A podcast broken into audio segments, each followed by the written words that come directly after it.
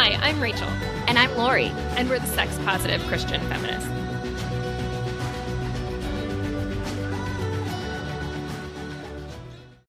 Hello, and welcome to another morning of the Sex Positive Christian Feminists. We are so thrilled you are here joining us today. And today we wanted to dive into what sex drive is and how that relates into consent and how that's affected by asexuality and high sex drives in within the umbrella of how Christians talk about sex, particularly sex for women. And Rachel, as we were talking about this, you brought up how you run into this problem all the time in your coaching work. What made me think about having this as a topic is that I see this in conversations in a whole bunch of online forums, in Facebook groups, in my direct messages on Instagram, all those sorts of things. The question keeps coming up for women of like, am I asexual? Do I have a low sex drive? Is it really just that I'm demisexual? Like, what is going on? Because cultural society outside of um, conservative Christianity tells me I should have a sex drive that is X amount, and I don't have that. And there's a lot of misconceptions around what sex drive is, what it means to be turned on, all of those things. And so we felt like debunking some of those myths were really important, especially if you're coming from a Christian background. And even if you're a guy listening to this, it's important to know, especially if you're a man who wants to have sex with women, it's important to know how women's bodies sort of function and how our turn on works slightly differently, and also the messages that we re- re- were receiving growing up and how they've impacted us today. Yeah. Um, and I think a good place to start is actually to quickly define asexuality and demisexuality because there are a lot of myths about what those things are. So, a person who's asexual is someone who does not experience sexual attraction which is different from physical attraction. It's also different from having desire to have sex or mm-hmm. to masturbate. So, someone mm-hmm. who's asexual, doesn't mean they don't have sex or they don't want to have sex. It means that when they look at a person, they don't feel sexual desire for them. It doesn't mean that they can't look at like Chris Evans and be like, he's gorgeous. They might still be able to say that, but it's from a physical attraction point. They're not saying, I want to have sex with Chris Evans because he is physically attractive, if that makes sense. Mm-hmm. Yes. Yes. And I think as someone Absolutely. who is you know, there's like a spectrum in the same way that there's a spectrum for gender, there's a spectrum of of sexuality in that regard going from asexual to I think there's actually a fancier term than just sexual, but there's like a range in there. Um and among those things there's also demisexual gets which is a term that gets thrown around a lot in the post evangelical communities i've been around as well and demisexual means that you only experience sexual desire for someone after you already have an emotional connection mm-hmm. which i think is not uncommon i think that's actually a sign of being a well integrated individual in some ways that like you actually have to feel somewhat emotionally connected to someone before you start to just want to have sex with them yeah. and I think there may also be some nuance there around do you experience, do you fantasize about people that perhaps you don't have an emotional connection with, but in real life you wouldn't want to have sex with someone without having an emotional connection to them. And there's, mm-hmm.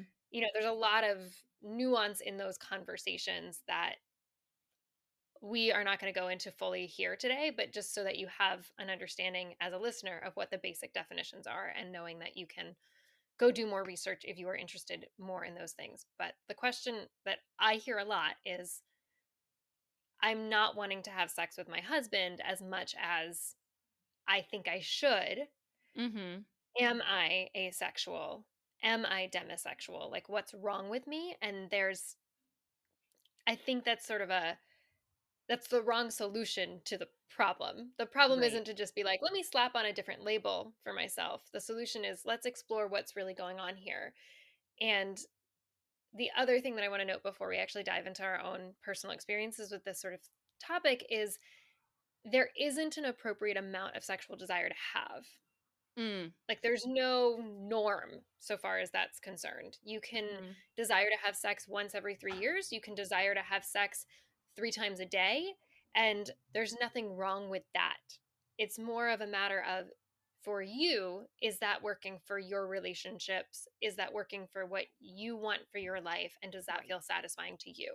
So I think that's another thing that people really we want to make sure that people before they start asking these questions about do i have low sexual desire am i asexual am i demisexual it's more important to say am i happy with the amount of desire that i'm currently feeling yeah and if i am that's great and if you're not looking into what's causing you to have less or more desire than you want. Today we're going to talk about just simply what causes less desire but more desire is also a concern that people have. Yeah. Well i think it's also interesting because as we were talking about this, I was like, oh, yeah, like this is something that comes up a lot in my programs as well, especially with women that we're talking about sexual ethics and how to rebuild our own sexual ethics. And what often comes up is this feeling of not knowing what our sex drive is, because so often women, especially in Christian spaces, are told that they don't have a sex drive. Or, and maybe not in that exact sentence, but it's almost like your job is to monitor the sex drive of a man, which then immediately cuts off the a woman's relationship with what she wants, what she doesn't want, what she feels, which I think actually creates I don't want to say it creates asexuality because that would be the incorrect term, but it creates it creates a disconnect where you don't even know how to get turned on or you're afraid of your turn on. So turn on becomes associated with sin. So even a woman who has a very large sex drive and a very strong sex drive doesn't know what to do and either feels that she is wrong or is somehow messing up the game or like more sinful than other women or something like that or a stronger temptress. And the problem with that then becomes is that we don't know how to handle our sex drive and we don't know what to do when it happens. And then we don't, which I know we're really going to dive into more, but we don't even know what consent is then because we don't know how to handle our actual sexual desires. Part of what you're talking about is also super important that we have to remember that our brains are the thing that controls our sex drive more than anything else. Mm-hmm. It's not like if you feel that it's sinful to have sex, or you feel it's sinful to touch yourself, or you feel it's sinful to get turned on, period, that thought controls your body. And I mm, think most mm-hmm. people have experienced this where you're masturbating or you're having sex with someone else and your brain sort of goes toward, you know, the homework assignment that you have due or a big work project or excuse the siren in the background or some major life event that's occurring that's really stressing you out and all of a sudden all the sensations that were feeling good disappear Mm-hmm. And that's because our mm-hmm. brains control our turn on. So if there's something in your mind that's telling you this isn't good, your turn on's going to be shut down. And even yeah. if you've changed the thought, like let's say you've gone through the deconstruction process and you're like, sex isn't sinful anymore, those neurons still wire, you know, neurons that fire together wire together. So those neurons are still happening at the same time in your body. Even mm-hmm. if you've already changed the thought consciously, that wiring is still there. So we actually have to do work to to dewire those two things so that turn on can actually occur physiologically through your mind thinking that it's not sinful. Yeah. So it's I like mean, and two I've heard, steps to the process. Yeah. I've heard men tell stories about how they have sex and then they throw up afterwards because they feel so guilty for engaging in sexual activity that it's just completely associated with that. And these are, these are men who even like did that on their wedding night. So it's not like they were, if, if anyone's listening and, and had that thought in their head, well, that's because they were sinning.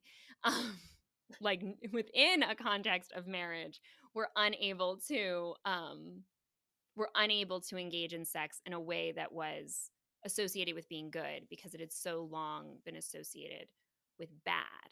Um, and the other thing that you were saying that kept coming up for me, and now I can't remember what it was. Shoot, I should have written it down.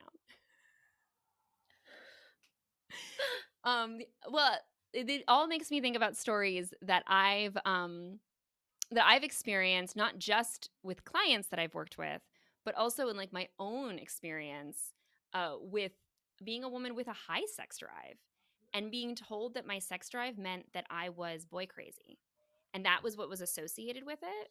So even though I was like, I really don't want to play basketball, but I want to stay in the gym and I want to watch the boys play basketball. They were like, Lori is so boy crazy. Lori just like she's boy crazy. Nobody said like and and and it was associated with being bad. Like it was like Lori's so boy crazy, like she really should be focusing on God more.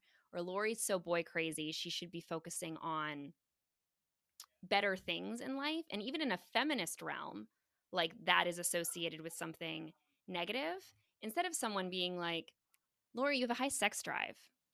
This is what you do with that. And like giving me guidance to know how to handle that. Because what ended up ultimately happening, and what I've heard happen to many other people, is that then they start engaging with physical activity and they're not prepared to want to have sex. And I remember the first time I kissed a boy, thinking in my head, like, I'm not going to want, I'm I'm not going to want to have sex with him. I'm going to have to keep him from having sex with me. And then immediately being like, oh, wait, this is really fun. Like, I don't know what to do with all this.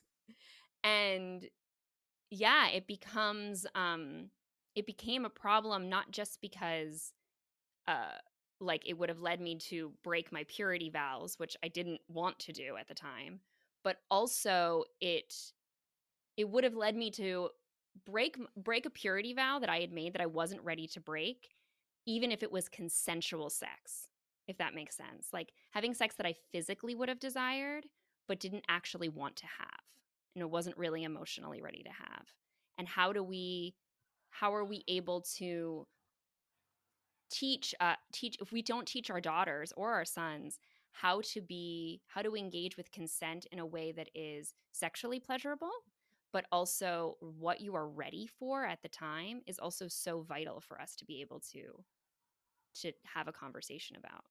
So yeah so we don't end up then knowing what to do with our sex drive and that's not to say that if you've had sex when you wanted it physically but you're now like oh i really wasn't ready for that that that was assault. It wasn't assault because i think that's also the thing that gets really fuzzy in this conversation is is what is consent when you don't really want sex as a crime versus like not feeling like you're happy with it.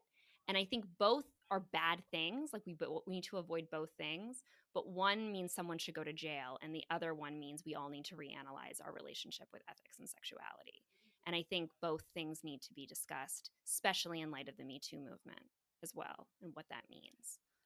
And it's frustrating because the way that Christianity teaches women, Christianity generally, obviously Christianity is there are multiples, but um, the way that Christianity sort of teaches women is in such a way where we can't know what we really want. Mm-hmm. We're not right. being actually taught how to really integrate our sexuality and our bo- and our minds and our souls and our like we're not being taught how to integrate that. So there's mm-hmm. no way to actually to actually consent in a way that that feels really great after the fact as much as it does in the moment mm-hmm. and that i think is actually something that we don't teach secularly either no but we certainly are not even mildly encouraging that in a lot of christian environments especially when we discourage female masturbation because that right. is the way that you learn like what turn on actually feels like for you, what you like, what you don't like, how you can feel more confident in communicating that to someone else. All those things are super important skills. Right. And they're skills that you have to practice and build in order to be able to to experience. Right. Yeah. And I mean I think that so that's I mean that's something that as a culture we don't teach girls to to masturbate. And I think that when I was growing up, I remember constantly being told, and I know I'm not alone with this in the evangelical world. The evangelical world teaches that the world, the world outside of the church, says that girls can have sex whenever they want. They tell girls that they can masturbate. They tell girls that they can dress like quote unquote, and if you can't see me, I'm putting my hair, fingers in air quotes, sluts. And instead of teaching our our girls that well, well so what i want to say is that creates a dichotomy where it says inside christianity we respect women and women know how to have safe sex women know how to have sex in a healthy way and outside in the rest of the world it's scary and dangerous and women are not being respected. And so i think what ends up happening when we start going through a deconstruction process is we start thinking we flip the dichotomy and we think that healthy sex happens outside because we know what we just experienced wasn't healthy so then we think that what's happening outside of the church is healthy and the problem is is it's also still not healthy there's still so many problems going on outside of it. And so, yes, women are being objectified in the church through modesty culture, and they're being objectified outside of the church on the magazine covers. Like both are happening.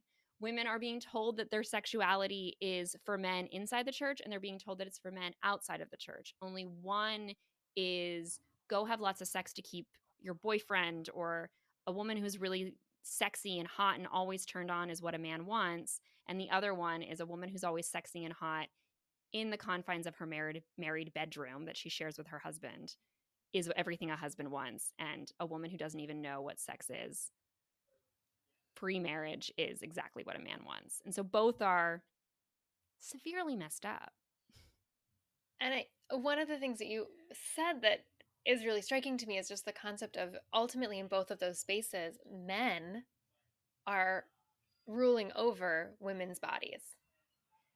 And I, I was yeah. noticing this um, the other day when I was sort of just reflecting on what do I fantasize about when I am self pleasuring. And mostly mm-hmm. what I fantasize about is experiences that I've had with men.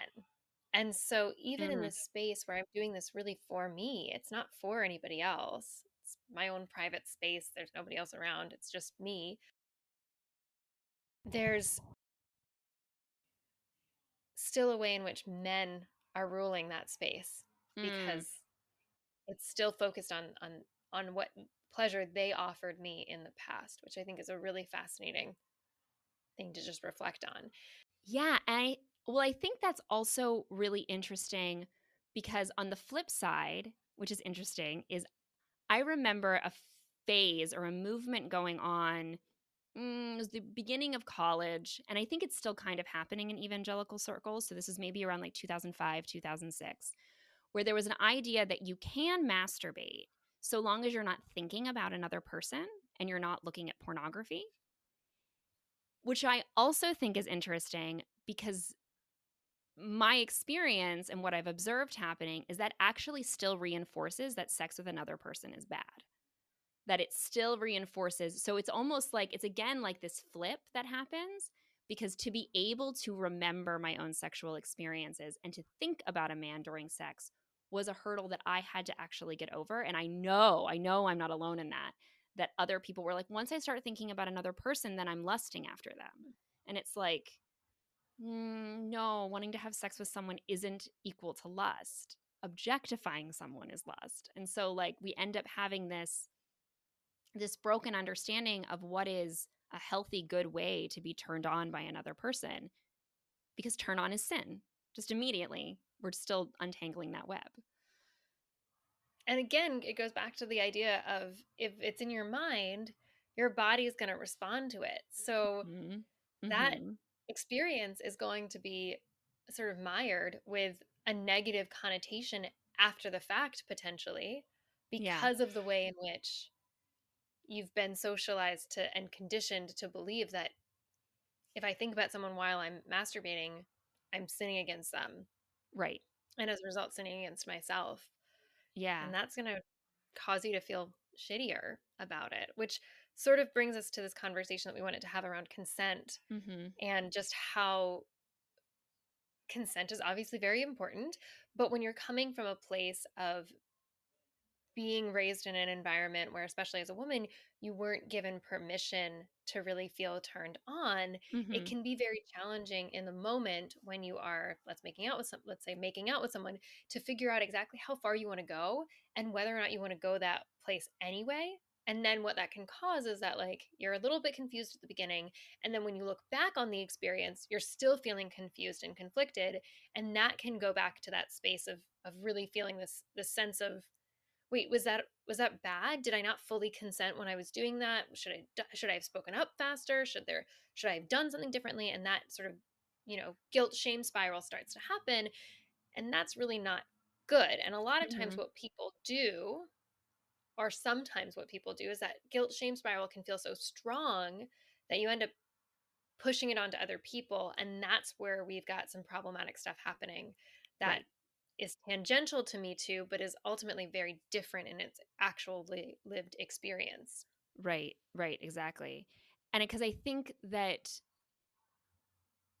when we don't know if we're turned on, we don't know if we're consenting. And I think this ties back to the emphatic yes, which I think we um I'm stealing that from a blog and I don't remember where I read that, but I remember this phrase and I was like, yes. We have to tap into our emphatic yes, not just an absence of a no, not just a okay, sure, but the emphatic yes that is saying, I absolutely want to engage in sex with this person.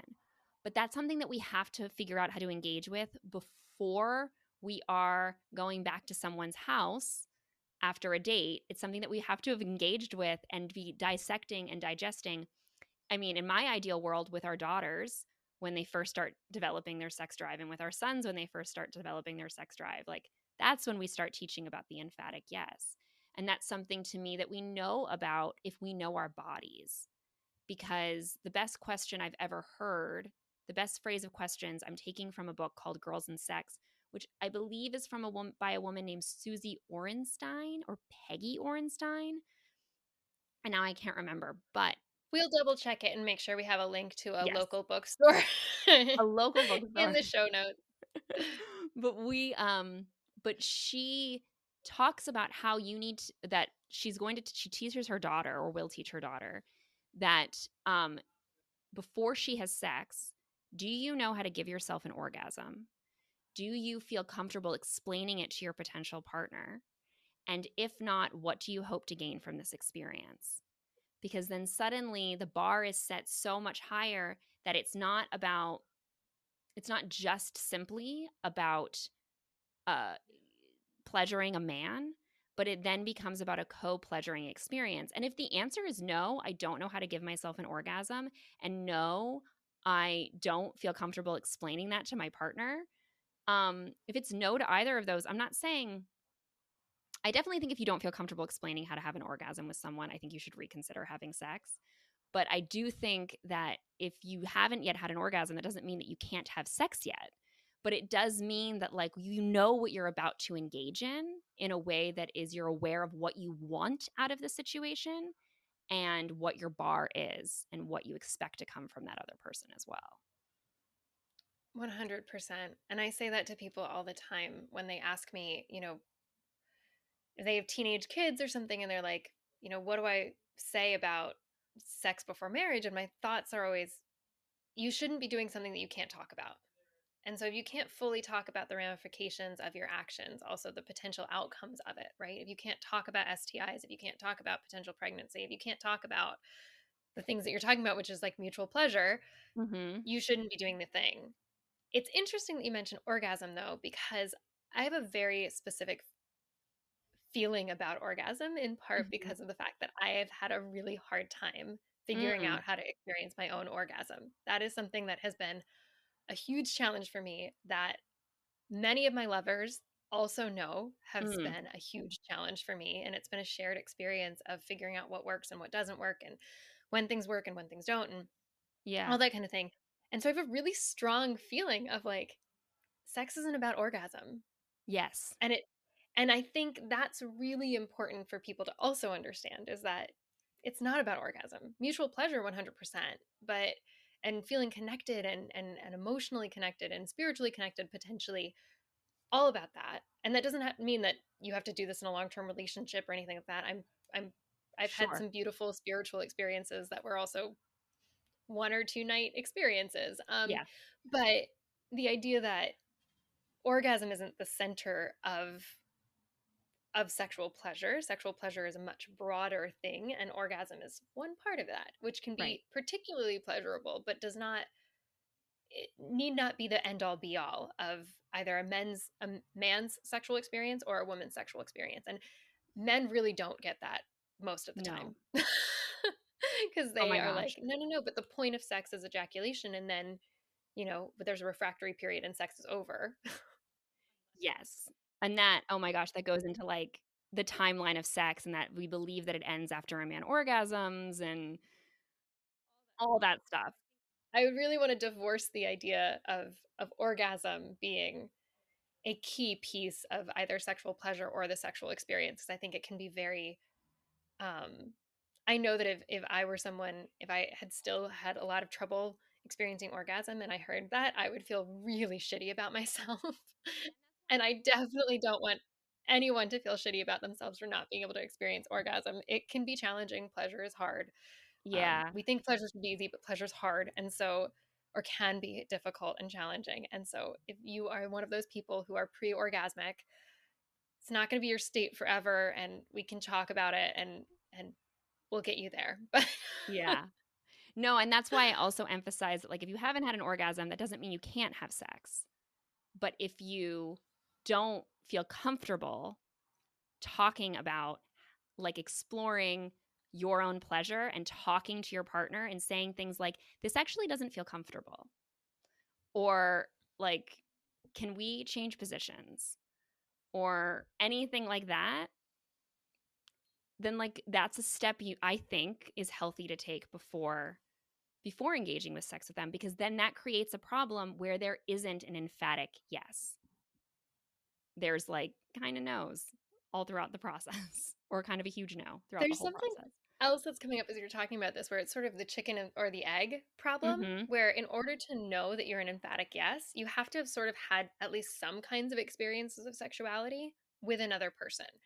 And, you know, I Mm. was talking about this with a client the other day when we were speaking about consent. And specifically, the analogy I used is if you go on a roller coaster, and I'm someone who loves roller coasters. My family was really into amusement parks when I was growing up. So the first time, and I'm the youngest in my family. So the first time I was going on my very first roller coaster, and it was really exciting, but I was also super terrified.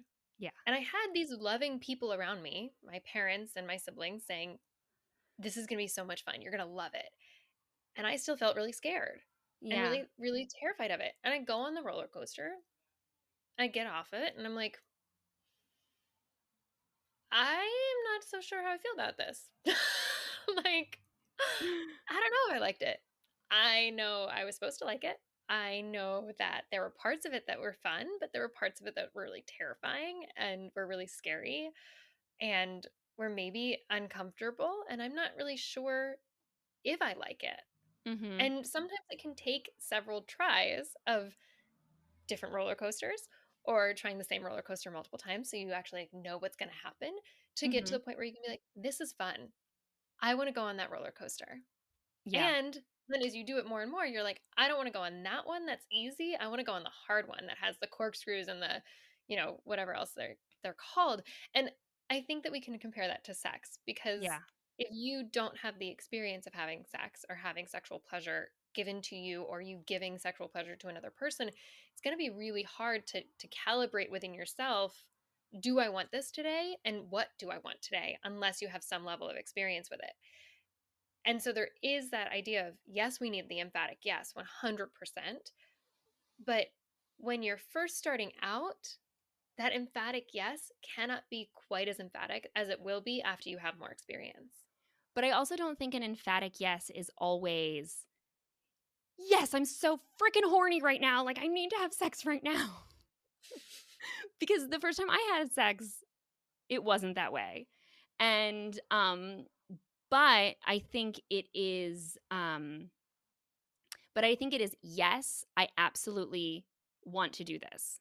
Because the moment, like, following your metaphor, like when you get in the roller coaster, like it doesn't sound to me like you were being forced to get in the roller coaster or you were Right. Being manipulated to go into the roller coaster or anything like that. Like you were like, okay, I am going to do this. And that for me is an emphatic, or maybe a better word than emphatic is a clear yes, like an absolute Yeah. yes. Um, because I think it's in, in terms of like what we, what I wish we were informing our daughters and our sons about when it comes to sex is that it is messy. It isn't going to be like it's in the movie where it's going to be like you're going to look them in the eyes and then like 5 seconds later you're going to be ripping each other's clothes off in the bedroom. It is going to sometimes be slow and scary and uncomfortable and odd and weird. But when you want to stop, you get to say stop. Let's and and you can also say like, "Hey, I let I don't really feel comfortable with this right now." But then like 5 minutes later be like, "Actually, I feel comfortable with this." And actually, no, actually I thought I felt comfortable with that, but I don't anymore. And that is still okay. That is also still healthy, good sexual exploration. And whatever ends up happening is good. But when we don't, when we associate any type of interest in sexual activity with sin, what we then end up doing is not feeling like we can say no because we're sinning and not feeling like we can say yes because that would also be sinning. So we like you said like we use our brain to like make it neutral. And actually what I think causes for a lot of women is a disassociation with their body. And there's comes these messages that even say like there's a book. So when I was t- doing my thesis, which we talked about before, I read tons of books for Christian women about marriage and what they're supposed to do. And one of the books was like, well, like a Q&A on sex. And they're like, well, what do I do while he's inside of me? Like, what do I do? And they were like, well, you can think about how much you love him and maybe you could kiss him or um, tell him you love him and maybe he'll tell you he loves you. And I was like, sounds like the worst encounter. Oh my gosh. That's like, like, um, oh man. The first thought I have is like, we're overthinking this process. we are overthinking this process. Um Oh man. By the time he's inside of you, you'll know what you're doing. yeah. Hopefully. Um, if it's a positive sexual experience, you'll know and you'll have an idea of what you'd like to be doing in that moment. You don't have to worry about choreographing it beforehand. Yeah, that's true as well. And like what comes to mind when I hear it is is that the understanding of her wanting something else besides the emotional experience from sex was absent because the physical desire was cut out of that advice completely and entirely because yeah. she was going to feel love and she was going to want to kiss him but she wasn't there was the idea of her actually being turned on was like out of the question. That's not or actually desiring the sensation of him inside her. Exactly. That's not, not even there. a welcome desire. This makes me think about concepts around like oral sex and all the other other fun things that you can do and and thinking about how we associate some of our own pleasure with selfishness when it comes into the um especially purity culture conversations that like to give or to receive oral sex is selfish because they're not receiving pleasure um really has always boggled my mind um because if you don't enjoy want to give someone oral sex then by all means don't.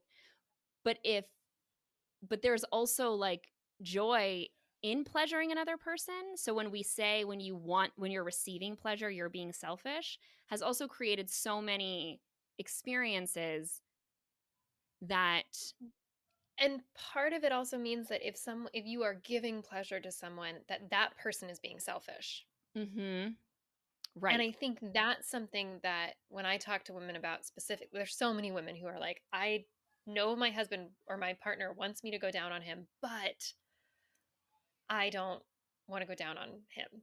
Mm-hmm. And the I don't want to is usually there's like a part of them that feels grossed out by it or doesn't want to do it, but then there's a part of them that's like, no, but I like I know that he enjoys it and I want to do it, but if I half don't want to because I feel a little grossed out or whatever, does that really mean that I'm not consenting to it? That's like a whole other spiral of conversation and thought. Yeah is based on this idea. I think it's it's rooted in this idea of like if you're just receiving pleasure or the other person is just receiving pleasure, one of you is being selfish. And that yes. and selfishness is is evil and bad and sinful. And that's not how that works in those settings. You can lovingly gift someone oral sex. Yes. And in that gifting of something in the same way that, you know, I enjoy giving gifts to people Mm-hmm. right? That's that's somebody that's a love language is giving gifts. And while I don't think we should be treating sex as a gift mm-hmm. in that regard, like as a it's Valentine's Day, we should have sex. Like that's not how that should work. But there is a way in which, at least to like prime the pump to get you used to giving oral sex to somebody, I think it can be helpful to have the mindset of I'm giving this person a gift. The same way Right. that like my husband brings me coffee in the morning sometimes when he wakes up before me, and that's amazing to have coffee delivered to me bedside. Yeah. That's a gift. I also want to pepper on that too is the other layer that immediately came to mind with a woman who doesn't want to give her partner oral sex is the grossed out, the feeling like he might be selfish, but also feeling like you're selfish for not wanting to give him oral sex.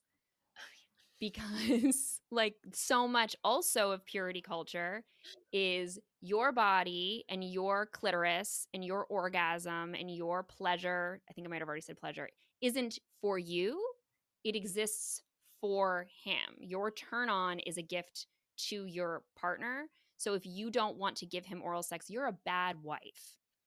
And if you're engaging in sex outside of marriage, that pattern, whether in your deconstruction process, that pattern still comes up. It's like, well, he's not going to want to date me if I don't give him oral sex, or he's not going to want to, uh, he's going to break up with me if I don't give him oral sex and he'll cheat on me he'll do whatever yeah and i mean that that like i mean like that's just like a whole other field of of conversations and information because yeah that is not that should never be tied to love and that should never be tied to mutual care for one another ever ever so yeah the idea of doing a particular sexual act should not be linked with you would do this if you loved me. right. Or if you're a good wife or anything like that. Yeah. Um I just want to say this has been such a fun conversation. It has been. I know we're not quite done, but it's been fun, even though it's a little rambling. And for those listening, I'm sorry that's a little rambling, but I think hopefully you've gotten something out of the fact that maybe you just feel a little freer because we've talked about all this stuff freely. Um, I just want to make a quick comment about responsive and spontaneous desire because we said that Yes. we wanted to talk about it. And I know that it's really important within this context, especially for women. Not that men can't experience responsive desire also, but it's important. So, spontaneous desire. These are two different kinds of turn on, essentially. And spontaneous desire is where you feel aroused, you feel turned on first, and then you decide that you're going to go seek out sex. Mhm. So, arousal leads to desire for sex Mhm. this is what you see in movies, right? The whole idea of like, I want you so badly, I'm ripping off your clothing in the hallway before we get to the bed, and we end up having sex on the couch because we can't even make it to the bed. You know, that sort of thing. That is, you're feeling aroused, and then you desire sex. And most of us have an implicit understanding that that's what sexual desire is always, and Mhm. therefore that's how we should be experiencing our sexual desire. That is a myth. There's another form of sexual desire which is far more common in women than men, and therefore it doesn't get represented in the media as regularly, and that is responsive desire. That's where you actually have to start. I totally flipped these. You actually have to start to feel aroused before you desire sex. Mm. So, the one, I'll just explain it and we'll figure it out later. But basically, what it is is you actually have to start doing something that is sexual, and then juices will start flowing. Mm. Mhm. So, you do the sexual act, and then you feel turned on by it, and then you want more rather Mhm. than you want the sexual act and then you do it and you feel Mhm. turned on.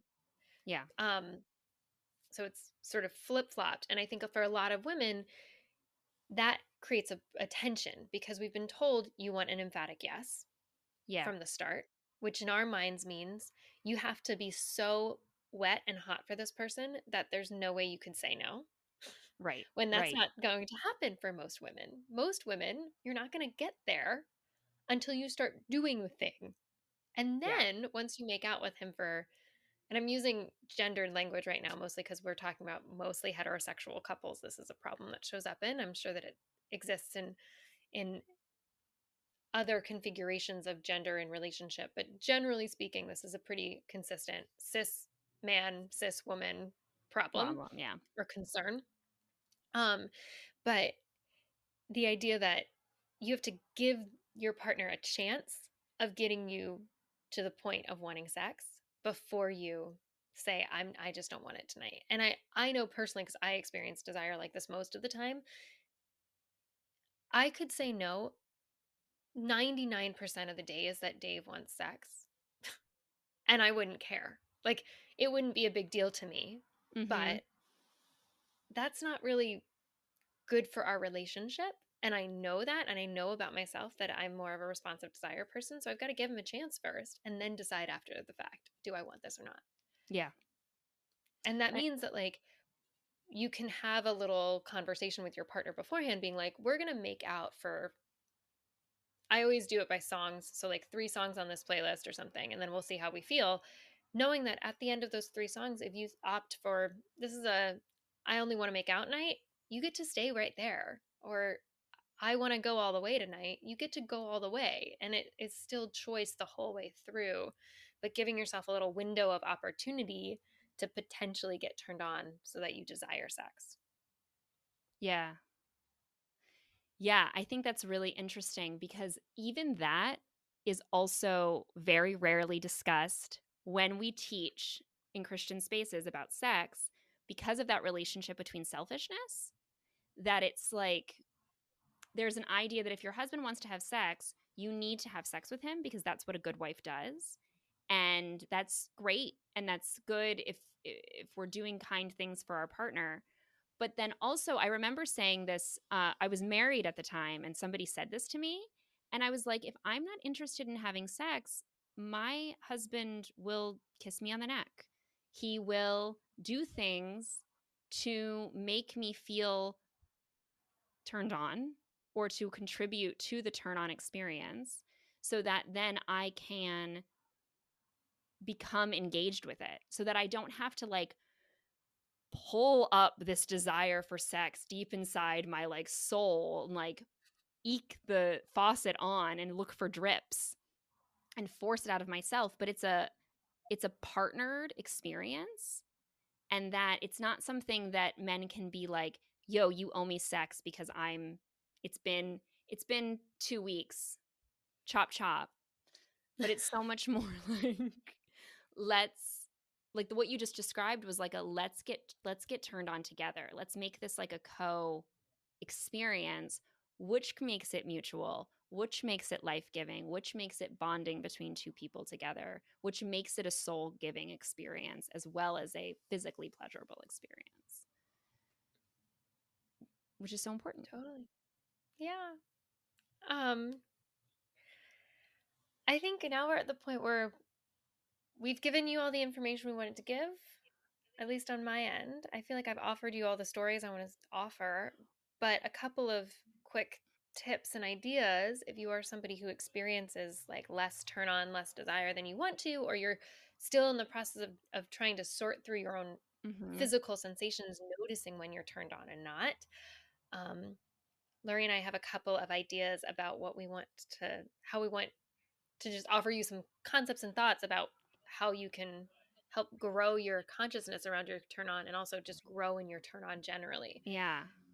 I mean, for me, I I think about pleasure and the erotic and how because we've sequestered pleasure to the bedroom and we don't necessarily know what to do with pleasure, it kind of creates a very unpleasurable, non-erotic bedroom experience. And how do we tap first into pleasure and then are able to experience that turn on and that pleasure in the bedroom then as well. And so for me, it comes down to like the very simple things and finding turn on outside of the bedroom first and then being able to understand what that turn on means when we move into a bedroom space. So um, I'll give an example of my coffee right here. Is um, for those who are watching on YouTube, you'll be able to see me doing this, but I'll try to explain what I'm doing as much as I can for those in the podcast. Or you can go ahead and Google us on the podcast if you want to see on YouTube, if you want to see what I'm doing actually. So instead of like, oftentimes we just drink our coffee, keep going, and we continues checking our emails or focusing on like what just happened in politics or what's on the news or making sure our kids brush our teeth or all the different things that we do um, while we're drinking our morning coffee. Instead, take a moment to fully experience your coffee entirely. And so slowly sip it. Move your tongue around in your mouth. Taste the bitterness and like that little bit of a combination of sweetness.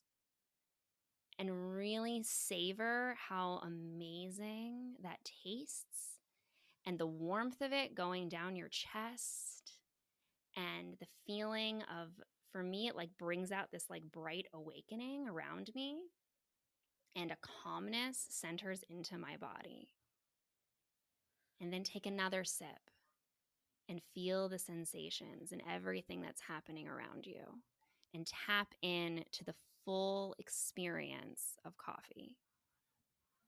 And from a theological perspective, that's a prayer.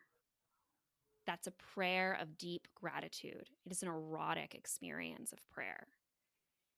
And when we are able to practice those moments throughout our day, of savoring the physical sensations around us, then when you engage in your sexual experiences, that's when you can start to feel his hand go against your arm and feel the full sensation of what that feels like. How does it make your arm feel? How does it make your spine feel? How does it make your stomach feel? And all the different pleasures that become intertwined with just a simple stroke of your partner's hand. That's my advice. That sounds great. I mean, my advice would be very similar. I would say do something along those same lines, but grow to the point where it feels comfortable to touch yourself mm. in a way that is that mindful. Yes.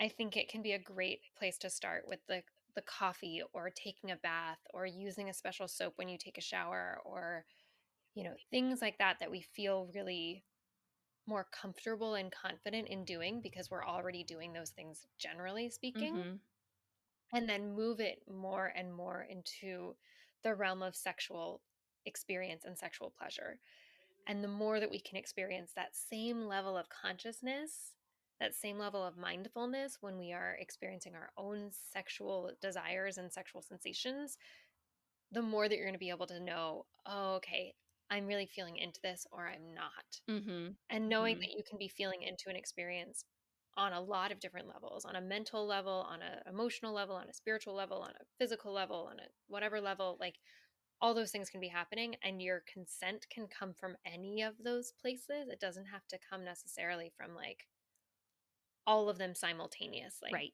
Like you can start with one and then another one can come in and then another one and then another one. Yeah. Yeah. Absolutely. And yeah, I cuz I think it grows cuz until I was able to find that even being turned on with coffee was allowed, then I was able to know that all the other pleasures in the world were allowed. And that I think is the gift of the erotic. Um, which is magic, really. I am thrilled that you all joined us today. Thank you so much. And we will see you next Tuesday morning for another conversation with a sex positive Christian feminist.